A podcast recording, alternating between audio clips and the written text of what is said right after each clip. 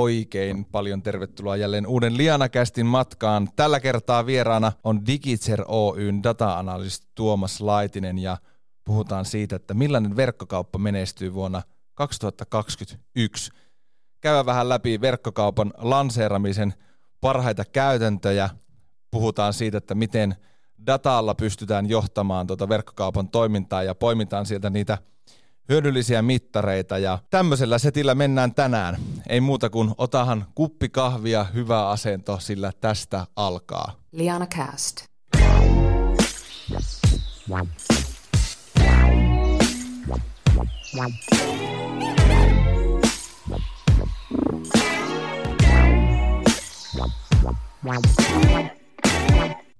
Näin on saatu Lianakästin vieraaksi Digitser Oystä data analyst Tuomas Laitinen. Ensinnäkin tervetuloa Liana Kästi. Kiitos, hauska olla täällä. Mitäs tota miehelle kuuluu näin marraskuisena maanantaina, kun tätä, siinä on muuten semmoinen sanayhdistelmä, että voiko kuulua kuin hyvää, mutta kuin hyvää, kuin hyvää. No joo, ja mä olin tsempannut itteni tähän, että, että aina, aina kuuluu aika hyvää kuitenkin, että, että tota, vaikka olisi marraskuinen maanantai, niin ei sitäkään nyt kannata niin kuin huonossa mielessä tuhlata, että, että tänne kuuluu ihan hyvää, mutta mitäs sinne? No, studiolle. Tämä hyvää kuuluu, hyvällä jalalla kirkas mieli niin kuin aina ja aina kun pääsee podcasteja tekemään ja erityisesti Liana Kästiä, niin eihän tästä voi kun nauttia, kun tämmöistä työkseen saa tehdä. Hei tota, Digiser data analyst Tuomas Laitinen, kerrokko hei ihan alkuun meidän kuuntelijoille, että mitä Digiser tekee, jos ei jostain syystä ole tuttu yritys? Joo, totta kai. Eli Digiser on digitaalisen markkinoinnin asiantuntijatalo ja käytännössä tehdään digitaaliseen markkinointiin liittyen lähestulkoon kaikenlaista, mutta se, missä meidän niin kuin spesiaaliosaaminen on nimenomaan verkkokauppojen palveleminen. Eli Digitserin kautta saa ihan markkinointipalveluiden lisäksi esimerkiksi ulkoistettua 24-7 asiakaspalvelua tai jopa meidän logistiikkakumppaneiden avulla voidaan rakentaa verkkokaupan käytännössä koko logistiikka sillä, että sun ei tarvitse muuta kuin kertoa, että nämä on meidän tuotteita. Voidaan tehdä tuotesyötöstä alkaen oikeastaan verkkokaupat. Käytännössä niin kuin, sulla pitää olla joku liikeidea. Toki me siinäkin voidaan sparrailla, mutta, mutta tota, semmoinen sulla olisi hyvä olla. Ja me Digitserillä pystytään tekemään oikeastaan, oikeastaan kaikki muu siihen verkkokauppaan liittyvä. Toki mä itse aina siihen kannustaisin, että yrittäjillä ja, ja, ja verkkokauppialla olisi itselläkin mahdollisimman paljon osaamista ja tietämistä sitten sen oman verkkokauppansa pyörittämisestä, mutta noin niin kuin karikoidusti, niin Digitser pystyy hoitaa verkkokaupalta markkinoinnista alkaen logistiikkaa, asiakaspalvelua ja kaiken. Onko teillä, pystyykö määrittämään mitään niin tyypillistä, tyypillistä asiakasta, että minkä kokonen tai, tai näin poispäin niin teidän asiakkaat yleensä on, vai onko niin ihan koko skaala? Joo, kyllä mä sanoisin, että se äh, ei ehkä niin lähdetä kategorioimaan niin sitä yritysten kokoa, vaan kyllä se menee enempikin sitten, että kellä on semmoinen tarve, missä tämä meidän palveluvalikoima kohtaa. Ja onhan meillä paljon asiakkaita, jotka on käyttää jotain osaa meidän palveluista. Että harvalla on niin tehtynä ihan kaikkia.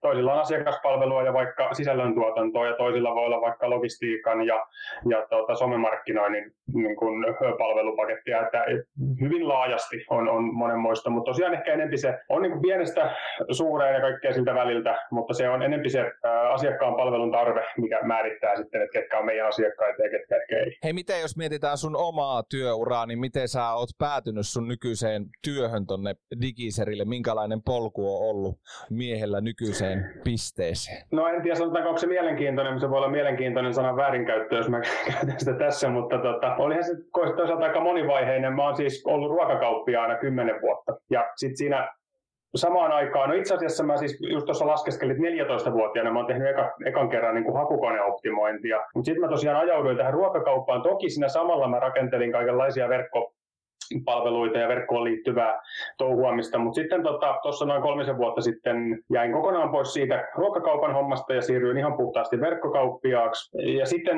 no mulla on ollut aika monta verkkokauppaa ja mä oon tehnyt siitä muutaman pienemmän exitinkin ja yhden kaupan kanssa menin sitten asiakkaaksi Digitserille, kun mä tarvin asiakaspalveluun osaamista. Sitten me huomattiin siinä, kun keskusteltiin, että, että tässä meillä voisi lähteä jotain muutakin niin kuin, yhteistyökulmaa ja, ja tota, jäin sitten tosiaan siihen Digitserille samalta, samalta sitten niin kuin töihinkin ja, ja tota, tosiaan edelleenkin on verkkokauppias ja yrittäjä, mutta, mutta Digitserillä teen kuitenkin ikään kuin päivätyön tällä hetkellä. No, semmoinen tarina. Okei, okay, no onhan toi nyt mielenkiintoinen, että tavallaan asiakkaana menit ja töihin päädyit ja tota, ainahan se on hienoa, jos elämässä tulee tämmöisiäkin tilaisuuksia. Hei, tänään tarkoitus tosiaan puhua vähän verkkokaupan aloittamisesta, kehittämisestä ja sitten myös vähän katsoa tuonne tulevaisuuteen, että mitä se verkkokauppa on, on esimerkiksi sitten vuonna 2021, jota kohti väistämättähän tässä mennään. Niin tota, mutta jos lähdetään liikkeelle siitä Tuomas, että kun lähdetään ihan puhtaasti vaikka aloittamaan uutta verkkokauppaa että ei ole niin mitään bisnestä aikaisemmin kivijalassa, tai sitten tilanne, että on jo se kivijalkamyymälä ja lähdetään viemään sitä bisnestä myös sinne verkkoon, niin mistä lähteä liikkeelle? Tämmöinen suhteellisen laaja kysymys tähän alkuun, mutta Joo, mitkä kevyt. Pe- pe- kevyt aloitus, niin mistä, mistä niin ihan oikeasti lähteä liikkeelle? Toki se liikeidea nyt varmaan olisi olla syytä ihan silleen suht kristallin kirkas. No joo, siis sanotaanko, että verkon puolella meillä olisi niin kiva puoli, että meillä ei oikeastaan tarvitse välttämättä olla minkään kristallinkirkasta, koska niin kuin testaamisen ja validoinnin kautta me pystytään sitten kirkastamaan sitä niin kuin matkan varrellakin, mutta tota, totta kai niin kuin on ihan kiva, jos olisi joku idea, että miksi, miksi tätä lähdetään tekemään. Ja tota, mä sanoisinkin niin kuin vanha sanalasku, mutta hyvin suunniteltu on puoliksi tehty, niin, niin varsinkin kun mennään kivijalasta verkkoon, totta kai silloinkin kun avataan ihan puhtaasti nollasta verkkokauppaa, mutta varsinkin kun mennään kivijalasta verkkoon, niin yleensä ne äh, kivijalan kilpailutekijät ei välttämättä olekaan siellä verkossa sama. Eli jos sä oot ollut vaikka hyvin paikallinen toimija, niin silloinhan sä oot ollut paikallinen ja se on se sun juttu, mutta eihän se verkossa toimi niin, koska siellä sä oot väistämättä kilpailet sitten kaikkien suomalaisten ja, ja todennäköisesti aika ison osan myös niin ulkolaisten kilpailijoiden kanssa. Siinä mielessä niin kun täytyy miettiä ne sun kilpailutekijät, että millä sä lähdet siellä verkossa sitten sitä myyntiä tekemään ja mikä on sitten se sun juttu siellä puolella ja miten sä erotut. Ja tietysti myös sitten, että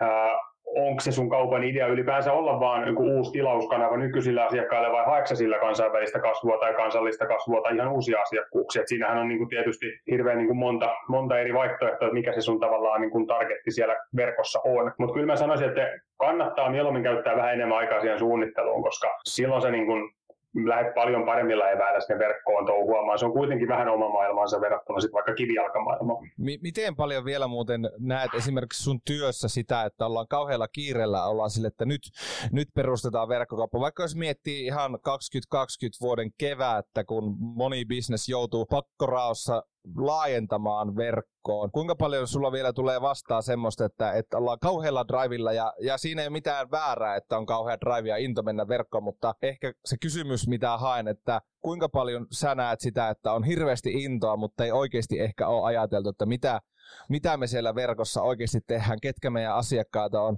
ketä me tavoitellaan tällä meidän kaupalla. Tosiaan keväällähän oli ihan poikkeuksellinen tilanne ja sanotaanko, että siinä oli vähän, niin kuin, totta kai hyvä, että se siirrettiin nopeasti verkkoon, mutta siinä oli se, että välttämättä ei ollut sitä intoa, vaan se on se pakko siellä takana, se päämotivaattori, mistä ruvettiin tekemään. Ja tavallaan ehkä niin kuin monilla saattoi tulla semmoinenkin fiilis, että se verkkoon siirtyminen on itsessään se avain onneen, vaikka sehän on vaan niin kuin tavallaan yksi pieni askel sit siinä, minkä, mikä mahdollistaa sit sen, että saadaan sitä uutta myyntiä sieltä. Mutta kyllä niin kuin selkeästi huomasi, että pitkään on ollut jo semmoinen niin kuin tietty eetos monilla, että, että verkkoonhan me tullaan jossain kohtaa menemään, ja, ja sitten on niin kuin tavallaan tullut, että nyt me aletaan tätä tekemään, mutta se on ollut kohtalaisen hyvin jo suunnitelluallista. Mutta sitten tosiaan tämä keväthän nyt aiheutti sen, että, että nyt vaan niin kuin lähettiin. Ja sitten siinä tuli tämmöisiä niin kuin erilaisia verkkokauppatarjoajia, jotka tarjosi erilaisia paketteja, että nyt sä pääset helposti, että kymmenes minuutissa on kauppa auki. Ja tavallaan se on niin kuin tietysti tosi helposti sitten ruokkii sitä semmoista, että siihen vaan niin kuin lähdetään ja aletaan niin kuin kirjoittaa tuotteita ennen kuin just tiedetään, että miksi me edes mennään sinne verkkoon. Eli kyllä niitäkin oli, mutta tota, kyllä niin kuin isossa kuvassa niin sen verkon rooli on ymmärretty mun mielestä nykyään paremmin ja kyllä se niin kuin, ä, ammattimaisempaan suuntaan koko aika menee se verkkotekeminen. Mutta totta kai jokainen yritys on yksilöllinen ja lähtee omista tarpeista. Kyllä siellä sitten löytyy tietysti niin kuin erilaisia tarinoita. Toki ne ei välttämättä tule kaikki sitten mun pöydälle missään vaiheessa, että, että tota, en varmaan ihan kaikkia tiedä, mutta, mutta sanotaan, että kyllä niitä siinä keväällä tuli aika paljon, mutta sieltä tuli myös tosi hyviä onnistumisia, että vaikka lähdettiin vain niin kuin nopealla kiireellä ja, ja siirrettiin vaan verkkoon, niin, niin meillekin on asiakkaina, mutta mullakin itsellä semmoisia tässä, mikä, mikä tota, huomaan, että että tota, vaikka se mentiin ehkä vähän niin kuin nopeasti ja tehtiin tiettyjä virheitä, niin isossa kuvassa se kuitenkin lähti ihan kivasti. Että ei se ylipäänsä verkon kysyntä kasvoi niin älyttömästi, että vaikka sinne tuli myös tarjontaa, niin se kysyntä kasvoi kuitenkin enemmän. Toi on mielenkiintoista muuten ihan totta, mitä sanoit, että keväällä moni palveluntarjoaja oli silleen, että verkkokauppa pystyy tosi nopeasti, niin onhan siinä aina se tavallaan vaara, että sitten joku ajattelee, että, Aa, että se onkin tosi nopea projekti, että ei tämä ole viekkään niin kuin kuukausia ja kuukausien kehitystyötä, vaan tuosta napsia meikä on verkossa. Ja on se tavallaan, Kyllä. ymmärtää toki palveluntarjoajien näkökulman, mutta kyllähän se saattaa myös ihmiselle, joka ei tiedä, niin luoda vähän vääränlaista mielikuvaa myös. No joo, totta kai. Ja sitten ehkä niinku semmoinen, että, että se antaa semmoisen helposti kuvan, että se on niinku tosi helppoa rahaa, että pistetään vaan verkkokauppa pystyy ja sitten vaan tota, kädet niskan taakse ja, ja odotellaan, kun rahaa tulee tilille, niin toki sitähän se ei ole. Että kyllä siinä niinku työtä on älyttömästi, mutta tota, semmoisessa tietenkin ehkä se, että sä sen aloituksen saat helposti, niin saattaa just olla, että siihen tulee sellainen fiilis, että okei, että no, tämä on vartihomma ja tosiaan sitten ruvetaan paukuttaa rahaa verkosta, että kun tosiaan niinhän se ei mene. Mm. Mutta kyllähän se tietysti totuus tulee aika nopeasti esille sitten siinä, kun sitä lähdetään touhuamaan, että no ei tämä ehkä ollutkaan ihan niin nopea juttu kuin mitä mä luulin. Ja mä tiedän sitten, mm, no ehkä totta kai niin kuin näiden palveluntarjoajien idea on saada, saada sitä kauppaa ja se on niin kuin ymmärrettävää ja näin, näin saavat tehdä ja jos joku jättäisi tekemättä, niin joku muu sitten samalla mainostuksella menisi, että ei mä siinä nyt sinällään mitään pahaa näe, mutta jos joku nyt miettii sitä verkkokaupan laittamista, niin yksi steppi taaksepäin ja miettikää ekaksi, niin kuin, mitä kaikkea te haluatte ja sitten valitaan sitä alustaa ja muuta. se on kuitenkin tosi pieni valinta sitten siinä isossa kokonaisuudessa se alustan valinta, että se tavallaan niin kuin, työmäärällisesti se on oli kuinka helppo tai kuinka vaikea alusta tahansa, niin se on hyvin pieni osa sitä kokonaisuutta.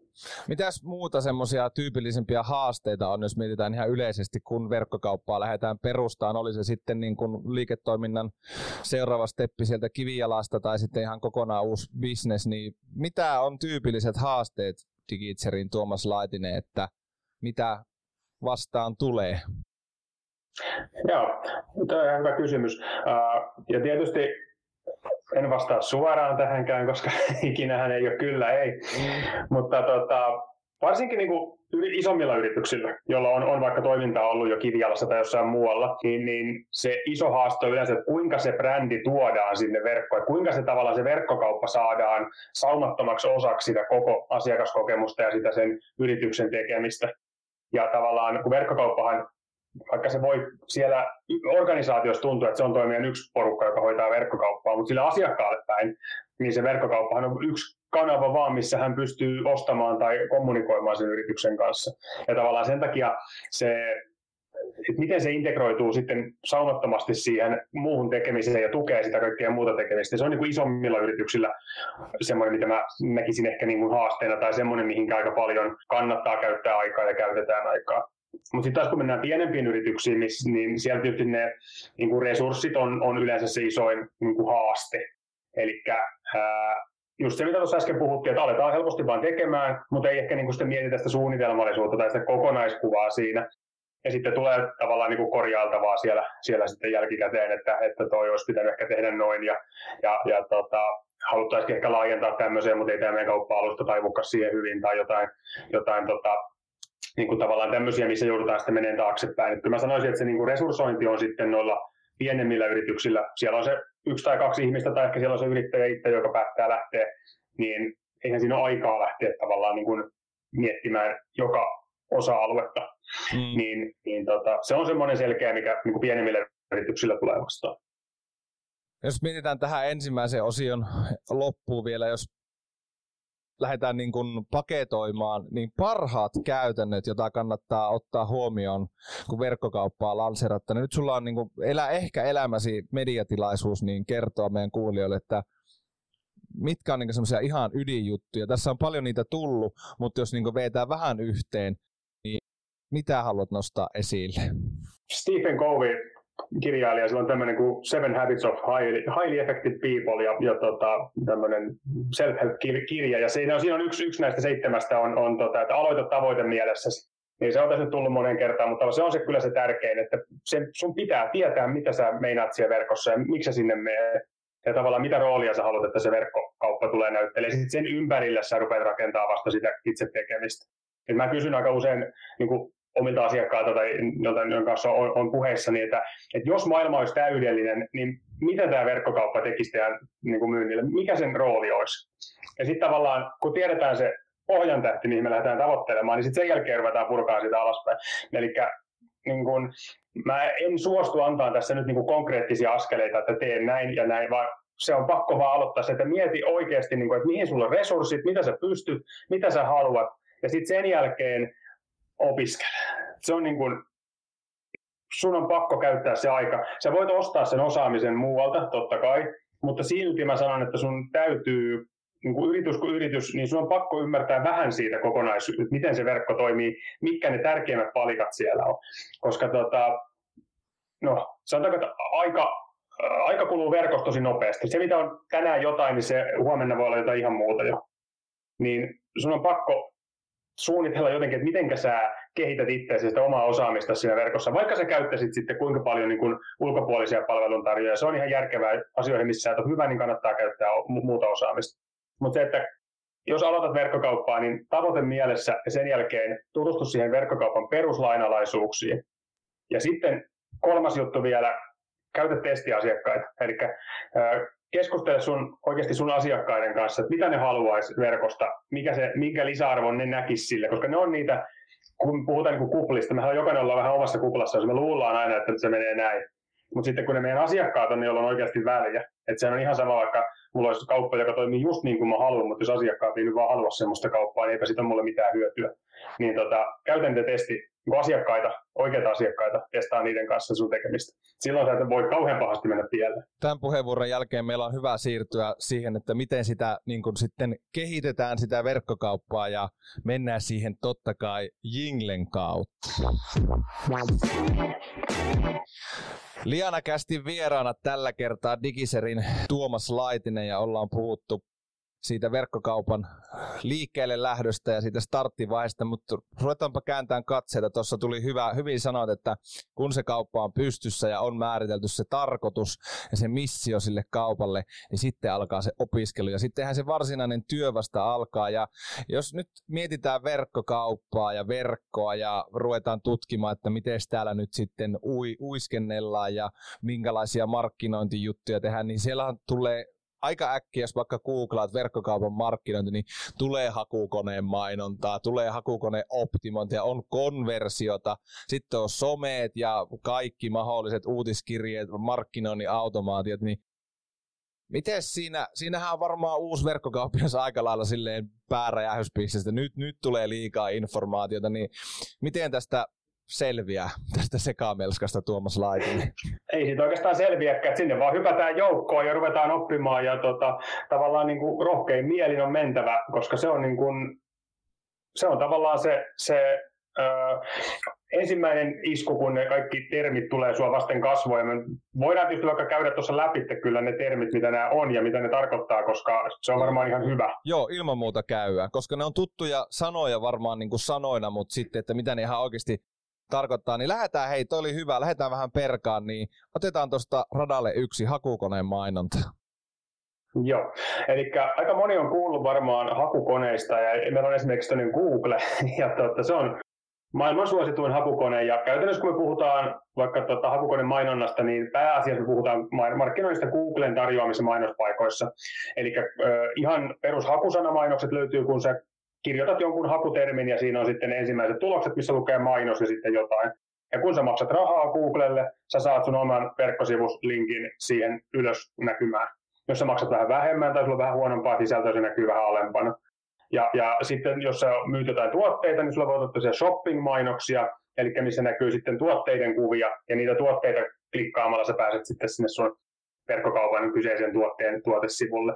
Sitten meillä voi olla Googlen puolella, eli hakukone-mainonnassa tämmöisiä niin kuin, äh, display-mainoksia, jotka löytyy sitten jossakin, kun selaat jotain muuta sivua, missä äh, tavallaan, mikä ei ole hakukoneen sivu, mutta siellä on Googlen tämmöinen mainospaikka, missä voi sitten näkyä joku mainos vaikka semmoiselta sivulta, missä sä oot jossain kohtaa pyörähtänyt, tai jostain tuotteesta, mitä oot katsonut, tai sitten Google on vaan päätellyt, että tämä on semmoinen juttu, mistä sä oot kiinnostunut, näytetäänpä sulle tämmöinen mainos. Rahalla sä saat näkyvyyttä hakukoneissa tästä johtuu myös se ilmiö, jos joku vielä sitä tänä päivänä mahdollisesti ihmettelee, että oot vaikka suosikki yhtyeesi nettisivuilla, niin sitten sinne tuleekin yhtäkkiä vaikka kärkkäisen mainos, niin tämähän johtuu juurikin tästä hakukoneen mainosta. Mutta on se aina vähän erikoista, mutta kyllä siihen on jo tässä vuosien aikana tottunut, että se display-mainonta voi yllättää vähän joka paikassa.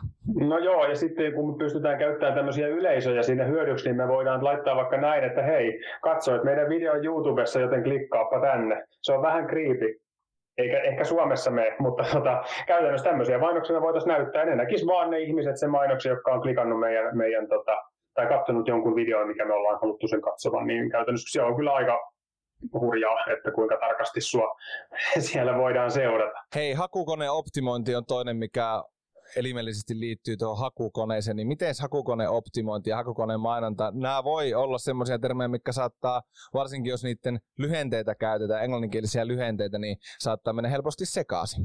Joo, eli tosiaan meillä on, on, on SEO, eli Search Engine Optimization, joka on niin hakukoneoptimointi. Sitten meillä on SEA, eli Search Engine Advertising, eli tämä hakukoneen mainonta. Sitten meillä on vielä SEM, joka on usein sekoitetaan tämän SEAN kanssa, mutta se on niin kuin Search Engine Marketing, eli hakukoneen markkinointi, joka voi sisältää nämä sekä optimoinnin että mainon. Mennään nyt tähän hakukone optimointiin, niin sen ideanahan on siis se, että me tehdään meidän sivuista niin äh, hakukone houkuttelevat, että se hakukone haluaisi näyttää meidän tuloksia mahdollisimman korkealla, mielellään ykkösenä silloin, kun ihminen etsii jotain tähän meidän aihealueeseen liittyvää juttu. Jos me myytäisiin nyt vaikka taskulamppuja ja ihminen etsii taskulamppuja, niin me haluttaisiin löytyä ykkösenä silloin näistä niin, kuin niin sanotusta orgaanisista, eli ei hakukoneen mainonnalla ostetuista tuloksista, vaan ilmaisista tuloksista. Ja se on aina ilmasta tosiaan, ö, ihminen kun klikkaa sun sivulle, niin se ei sitten maksa mitään se klikkaus, niin kuin tässä ostetuissa mainoksissa. Mutta to, toki taas sitten sen hakukoneen optimoinnin tekeminen maksaa jotain, että se, siitä tulee sitten sen kustannus. Mutta käytännössä siinä on siis pyrkimys on se, että mitä ylempänä me siellä hakukonetuloksissa näytään, mitä tärkeämmillä termeillä, niin sen parempi.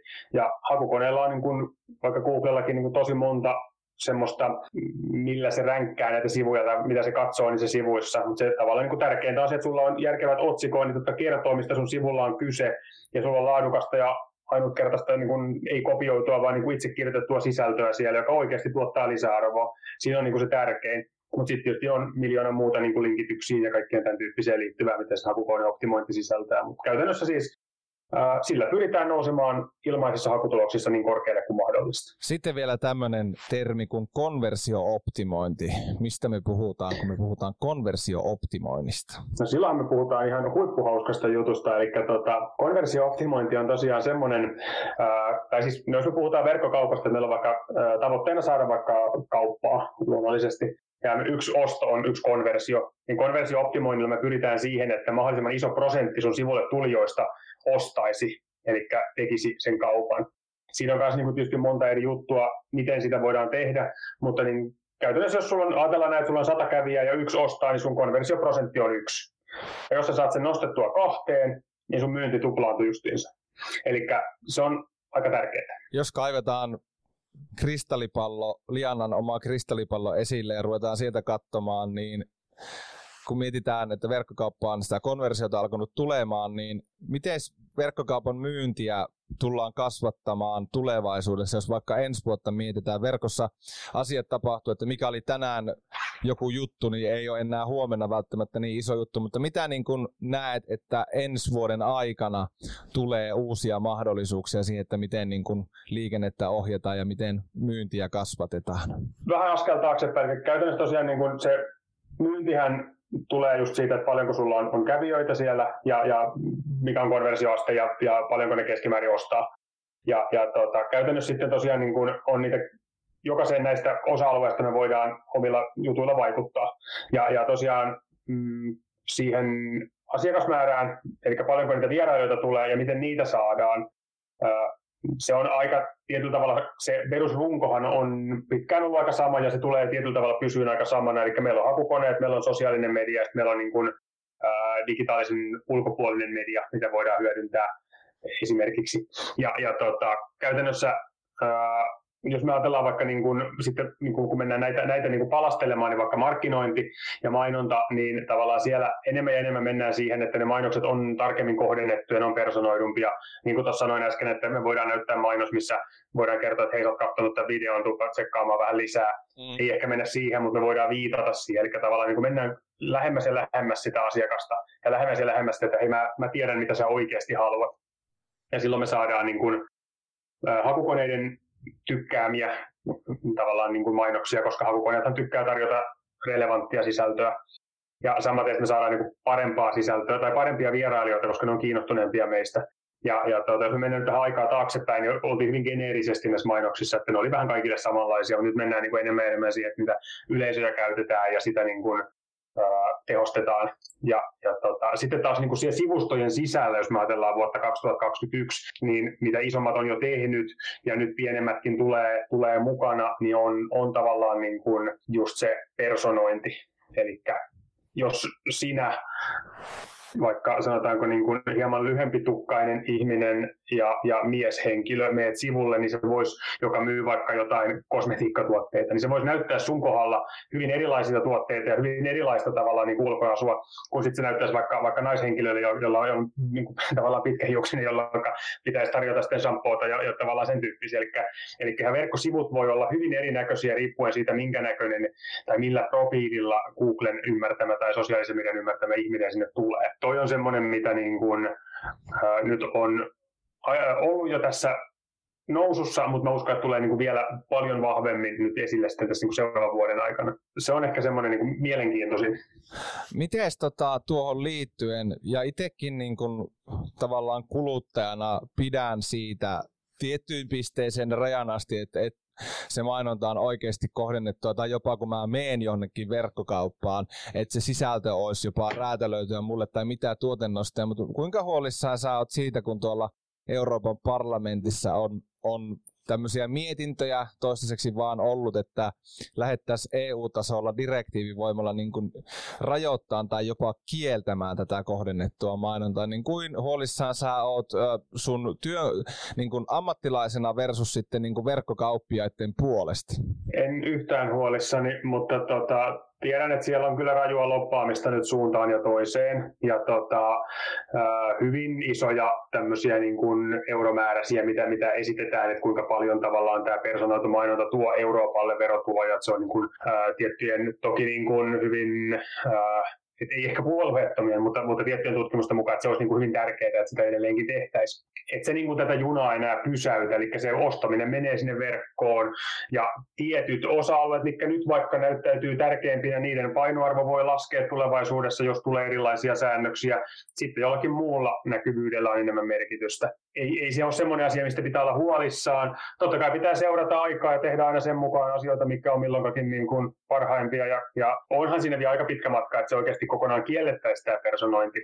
Ja sanotaanko, että emme tiedä, onko se oikeasti semmoinen, mistä sitten niin kuin hyötyisi niin kuin käyttäjätkään tai kukaan. Mutta tota, mielenkiinnolla seurataan, että kuinka se, sieltä, kuinka se sieltä etenee. Siinä täytyy olla tarkkana, että sä et ei ole kauhean niin kuin järkevää ehkä just lähteä nimellä sanomaan, että hei Harri, näin kun kävit kilpailijamme sivuilla, tulisitko mieluummin tänne ostoksille, koska sehän on niin kuin aika se on aika pelottavaa, mutta tota, tosiaan niin kuin se, se, täytyy tehdä totta kai niin kuin hienovaraisesti, että ei sille ihmiselle, joka mainoksen näkee, niin voi tulla semmoinen olo, että mua seurataan täällä, koska se ei varmasti niin kuin edesauta sitä kauppojen syntymistä. Ja perso- personointi ja tämmöinen henkilökohtaisempi ote varmasti tosiaan, niin kuin puhuttiin, niin tulee, tulee kasvamaan ja se varmaan tulee näkemään myös sitten siihen, että minkälaiseksi se asiakaskokemus tulee muuttumaan tulevaisuudessa.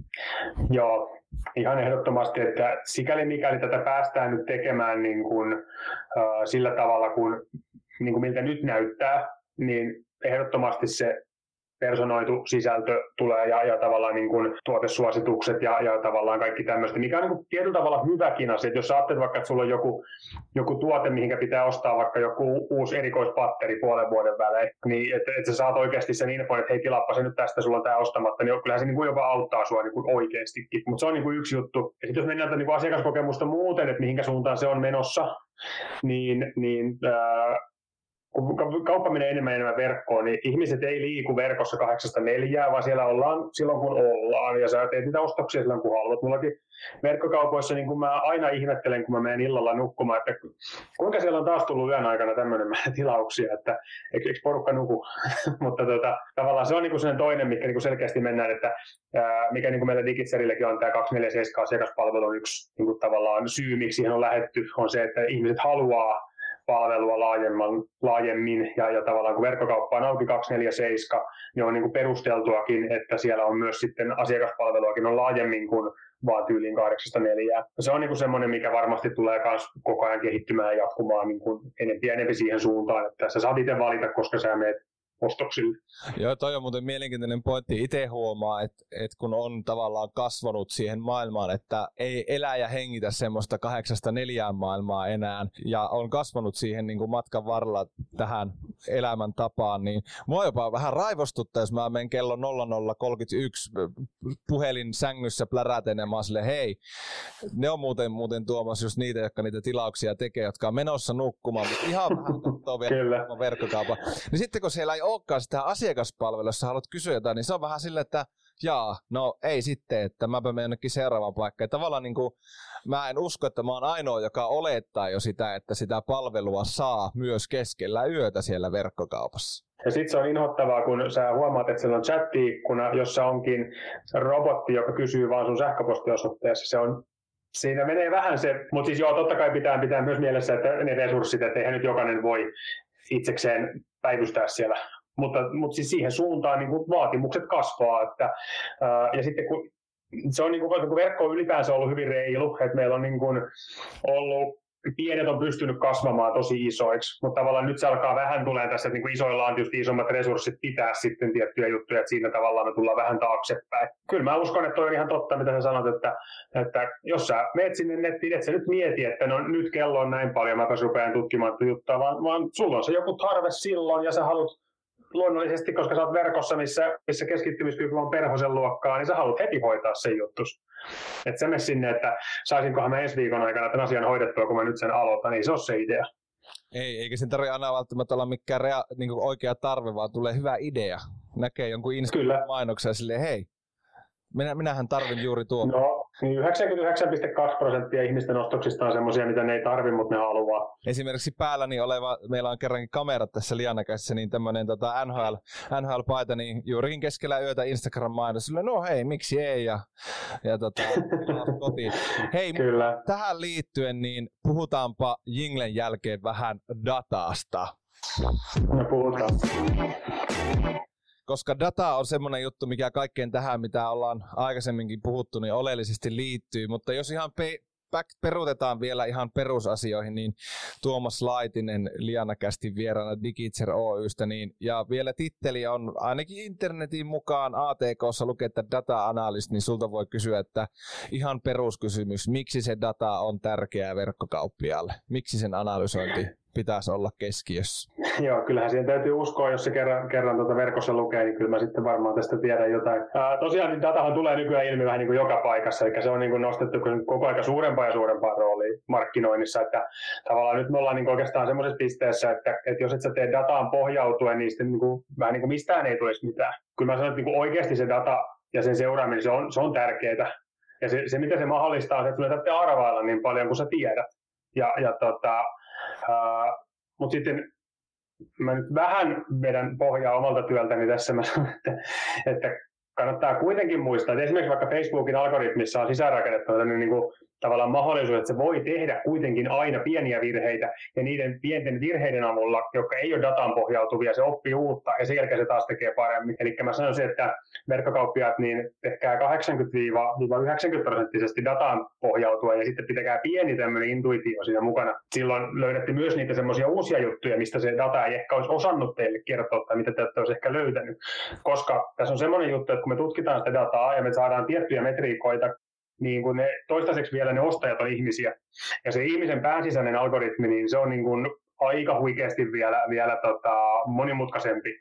Ja se sisältää niin kuin, käytännössä niin kuin loputtomasti erilaisia, erilaisia muuttujia vähän niin kuin Zenonin paradoksin mukaisesti, että et koskaan pääse ihan siihen käsiksi, että niin kuin tavallaan mikä on totta. Niin sen takia data on tosi tärkeää, se auttaa sinua, että sä tiedät mitä sä teet, mutta älä ihan pelkästään luota siihen, käytä vähän myös niin kuin inhimillisyyttä mukana. Mitäs kaikkea sieltä datasta, jos mietitään joitakin semmoisia poimintoja, niin mitä kaikkea voidaan sieltä saada selville? Pystytkö tästä meidän kuuntelijoille vähän avaamaan, että mitä, mitä sieltä voi kaikkea löytää. Ehkä semmoisia niin ehkä keypointteja, mitä ainakin nyt kannattaisi seurata. No mä kerron aika vähän, mä kerron sitten, mitä ainakin kannattaa seurata. Eli, eli tota, mietitään niin vähän, mitä se data niin kuin on, niin käytännössä se on, niin kuin, se on tieto, se on niin kuin, että joku asia on, on jollain tavalla. Että me voidaan ajatella vaikka, että uh, ulkona on 20 astetta pakkasta, se on dataa. Sitten me tehdään datasta analyysi, eli okei, okay, kannattaa ehkä laittaa aika paljon vaatetta päälle, kun menee pihalle. Ja, ja tota, käytännössä niin verkkokauppiallakin, niin sillä pitäisi olla ensiksi joku sellainen niin kysymys, ja sitten siihen katsotaan vastaus sieltä, sieltä datasta. Tai, eli se niin kuin verifioida, että oliko se näin vai onko se jollakin muulla tavalla. Niin käytännössä käytännössä tota, datasta me saadaan vastaukset siihen, että, että niin kuin, miten ihmiset tekee, milloin, mitä ne tekee. Mutta sitten Mm, no sinuhe egyptiläisessä aina pitää referoida kun voi, niin, niin on tämmöinen kohta, että kaiken, äh, kaiken oikean tiedon pelottava avain on kysymys miksi. Niin se miksi-kysymys on se, mihin data ei vastaa. Se ei kerro meille, miksi ne ihmiset teki jotain, mutta se kertoo meille, mitä ne teki ja miten ne teki ja milloin. Ja, ja tota, näiden pohjalta me tehdään joku hypoteesi, että okei, okay, koska ne teki tällä ja silloin ja silloin, niin me oletetaan, että se syy, eli se miksi on tämä, ja sitten me testataan se, ja sitten me katsotaan, että oliko, oltiinko me oikeassa, muuttuko niiden ostokäyttäytyminen. Ja jos se muuttuu, niin silloin me tiedetään, että meidän miksi-kysymys tai meidän arvio oli totta ja silloin tavallaan niin kuin se data verifioi sen. Mutta sinne, tässäkin niin kuin täytyy olla se, että me ei voida vaan niin kuin lähteä katsomaan dataa sen datan takia, koska se, se on, ne on kylmiä numeroita, ne ei kerro vielä mitään, vaan meillä pitää olla joku ajatus taas, että miksi me lähdetään sitä tutkimaan. Mutta sitten jos me mennään siihen, kun sanoit, että mitä on ainakin, mitä pitää seurata, on, on pahoillani, kun mä mihinkä vastaa suoraan, suoraan sulle. No kato sieltä bounce kato kävijät. Niin, sulla, on, sulla on kieltämättä aika tämmöinen poliitikko-ote, ja mä kyllä niin kuin sytyyn tälle, mutta jos mä yritän susta puristaa semmoista niin kuin jotain kyllä. konkreettista kuuntelijoille, jotka ehkä miettii tätä, että no täällä on hirveä määrä dataa, mihin keskityn? Verkkokaupan oleellisin mittari, se ihan tärkein mittari, mitä verkkokauppias seuraa, sen on oltava aina sen kaupan tulos. Eikö niin? Sehän on se, miksi sitä kauppaa teet. Sitten kun me jaetaan se tulos, niin kuin äsken puhuttiin, niin se tulos tulee kävijöistä, konversioasteista, keskiostosta, ja, ja sitten siitä se kerrotaan kateprosentilla, eli myynti kerrotaan katteella ja vähennetään kulut. Niin silloin, silloin meillä on se tulos. Ja käytännössä tuossa on ne tärkeimmät, eli me tarvitaan se kävijämäärät, me tarvitaan konversioaste, sitten me tarvitaan keskiosto, ja kateprosentti ja kulut. Ja siinä on niin kuin viisi semmoista tavallaan niin kuin tärkeintä. Osa on semmoista suoraan niin kuin verkkokaupan datasta tulevaa, osa on sen yrityksen muusta datasta tulevaa, mutta tavallaan kun meillä on noin jutut, eli kävijät, konversioaste, keskiostos, kateprosentti ja kulut.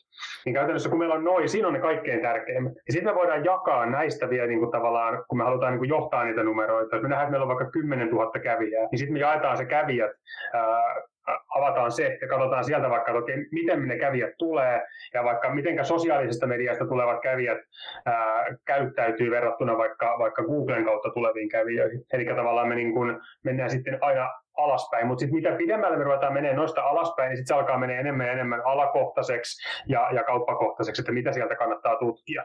Mutta semmoinen niin kuin yleisesti, mitä, mitä niin kuin verkkokauppiaat, jos sulla on kävijät on kasvussa, konversioaste on kasvussa ja keskiosto on kasvussa, niin sä oot aika hyvässä tilanteessa. Ne on ne tärkeimmät.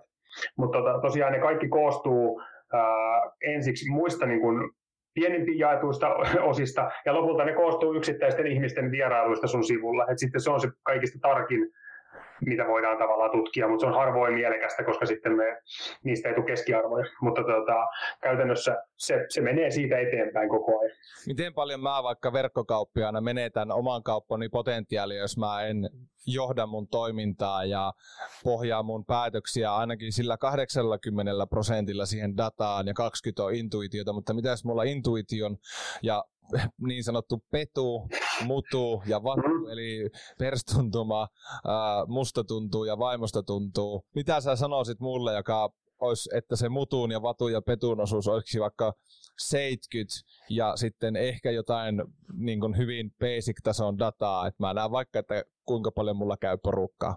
Niin mitä sä sanoisit mulle, että hukkaanko verkkokauppani mahdollisen huippupotentiaalin? No siis Vatuhan on tietysti niin kuin ultimaattinen totuus, siihenhän ei voi niin kuin lähteä, mutta tota, nämä kaksi muuta, niin, niin riippuu alasta ja siitä, miten sä jo siellä toimit, mutta kyllähän sä tosi paljon siinä menetät. Et jos sä ajattelet, että sä lähdet autolla ajamaan niin kuin moottoritietä summusella etulasilla, niin ethän sä semmoista tee, että mitään järkeä, kun sä putsaat se. Niin tavallaan kun tuossa datassakin, niin, niin eihän sulla ole niin mitään järkeä, jos sä pistät aikaa ja, ja tota, rahaa siihen vaikka markkinointiin, jos et sä tiedä, mitä sä saat sillä, ja kun se tieto on sulle saatavilla, niin onhan se nyt niin kuin, se on ihan älytöntä. Niin en mä nyt tiedä, se riippuu tosiaan kuinka monta prosenttia ja kuinka paljon sä menetät, niin se riippuu monesta tekijästä. Mutta jos me ajatellaan, että sä vaikka teet markkinointia, sä laitat Googlen ykköskampanjaan satkun päivässä ja kakkoskampanjaan satkun päivässä. Ja kakkoskampanja tuottaa sulle 20-kertaista tulosta ja ykköskampanja tuottaa, tuottaa vaikka puolikertaista, eli tuottaa 50 päivässä. Sitten sä kävisit kerran vilkaisemassa tuon, niin sä huomaisit, että okei, ykköskampanja onkin jatkossa 10 ja toiseen 190, niin sun käytännössä sen markkinoinnin teho tuplaantuu niin, niin sä hyvin todennäköisesti menetät tosi paljon, jos sä et tutki sitä dataa. Mutta voihan se olla tietysti, että sulla sattumalta, että säkällä menikin kaikki nappiin kerrasta, mutta se on niin kuin toistaiseksi semmoista ei ole vielä kellään tapahtunut. Joo, ja toikin, että, että vaikka Huurusella hursella tota, tuulilasilla liikenteeseen moottoritielle, niin aina sitä voi vähän pyyhkiä. Et se on vähän, niin, että vähän voi kokeilla dataa, mutta ehkä niin kannattaa oikeasti odottaa, että se ikkuna on kunnolla sulaa ennen kuin lähtee ja sitten miettiä oikeasti sitä datan käyttöä niin ihan oikeana työkaluna. Hei, loppu osiota kohti mennään. Me ollaan paljon puhuttu siitä, että miten asiakaskokemus tulee muuttumaan personoinnista sisällöistä, mutta mitä muuta sä haluaisit ehkä nostaa? Tai kysytään näin päin. Mun mielestä tämä on ehkä se kysymys, että mikä on ehkä nyt se oleellinen, että minkälainen verkkokauppa Tuomas Laitinen tänä päivänä menestyy tai, tai sitten seuraavien kahden tai kolmen vuoden aikana. Ja kuluu, tai siis, kun aika menee eteenpäin, niin minkälainen verkkokauppa menestyy tänä päivänä ja minkälainen verkkokauppa menestyy niin sanotusti huomenna? Hyvä kysymys. Nykyään jo ja, ja tulevaisuudessa vielä enemmän, niin tärkein sun on niin kuin yksi, yksi on tavallaan se tärkeä, se on se asiakas. Ja sun pitää rakentaa se kauppa sen asiakkaan ympärille.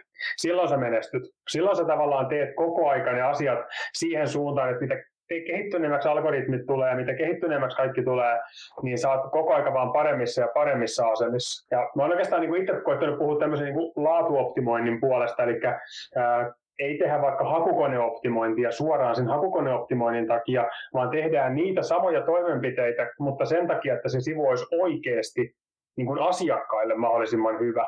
Eli jos me hakukoneoptimoinnin idea on vaikka, että me kirjoitetaan jotain otsikointeja sen niin kuin puolesta, että hakukone ymmärtää sen, mutta nyt me käännetäänkin niin päin, että tehdään se niin kuin mahdollisimman selkeäksi luettavaksi ihmiselle. Hakukoneet tulee pikkuhiljaa sitä kohden, että mitä se ihmisen ajatusmaailma on jo nyt. Ja tavallaan ja sama sitten kaikessa muussa, että mitä enemmän me nostetaan sitä oikeasti sitä asiakasta siinä keskiöön, niin sen paremmin me pärjätään nyt, sen paremmin me pärjätään huomenna ja sen paremmin me pärjätään aina koska sä et niin kuin, kannattavuutta sä et voi ostaa rahalla, sä voit ostaa liikennettä ja kaikkea muuta, mutta sä et kannattavaksi sitä, ellei se asiakas, joka oikeasti lopulta maksaa sen, niin sen pitää olla siellä se ihan ykkönen.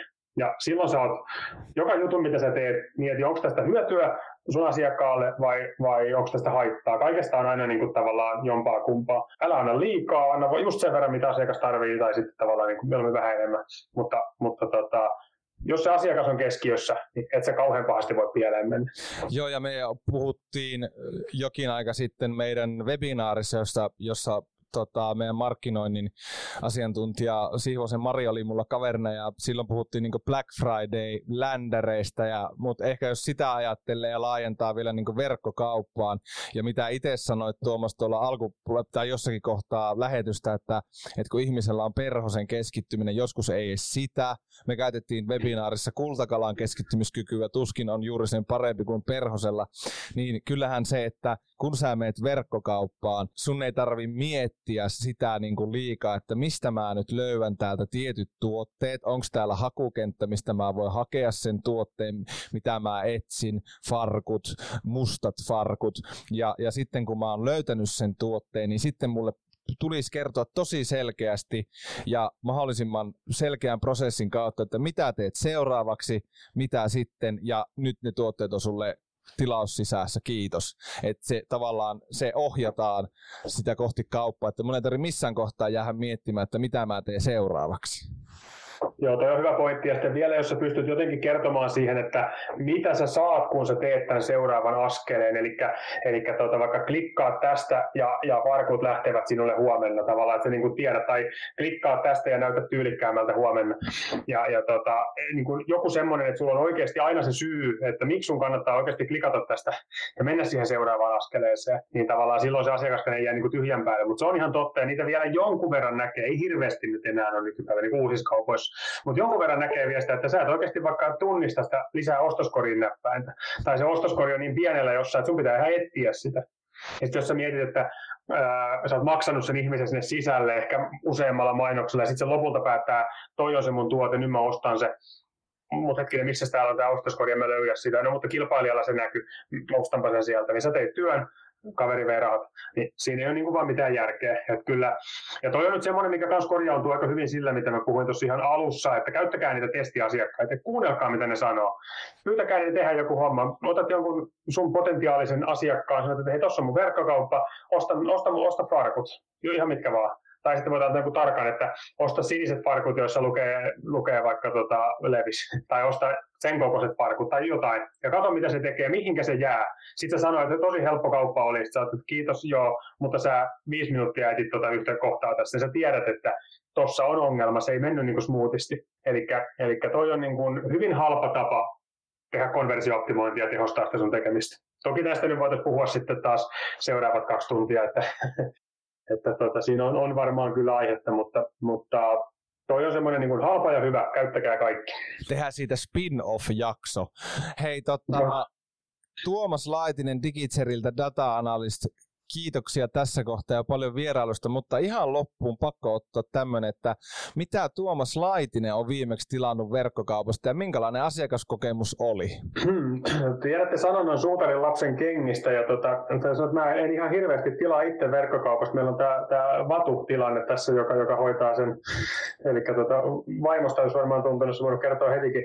Uh, viimeisin mä taisin tilata polkupyörän, se oli kesällä ja, ja tota, sanotaan, että se oli tämmöinen niin monikanava suomalaisen myynnin ihan niin kuin huipputoteutuma, että käytiin yhdessä myymälässä ja siellä oli vastaavaa mallia, mutta ei ihan siitä ja verkosta tilaamalla siihen sai vielä jotain pientä ja sitten otettiin sieltä verkosta, vaikka, vaikka niin kuin tavallaan käytiin myymälässä katsomassa. Se, oli, se oli varmaan viimeisin, mitä mä itse tilasin ja, ja tota, se oli kyllä ihan hyvä, hyvä kokemus, en mainosta tässä, mikä, mikä toimija oli, mutta, mutta tota, ihan suurempi tämmöinen, tämmöinen tota, urheiluliikeketju ja, ja, ja hyvin pelasi tosiaan huomasi kyllä sen niin kuin, tavallaan, mitä se monikanavaisuuden niin kuin, hyödyt on, on tämmöisessä tilanteessa. Nykyään niin kuin verkkokauppa ennen tuli aina, ensiksi tuli ää, kivijalka ja sitten sille tehtiin verkkokauppa. Nykyään me aika paljon tehdään, jos että eka tulee verkkokauppa ja sitten sille tehdään showroom. Mm. niin tota, siihen varmaan suuntaan tässäkin niin kuin mennään, että huomaa, että siitä oli kuitenkin hyötyä, että on myös siitä kivijalkatoimintaa.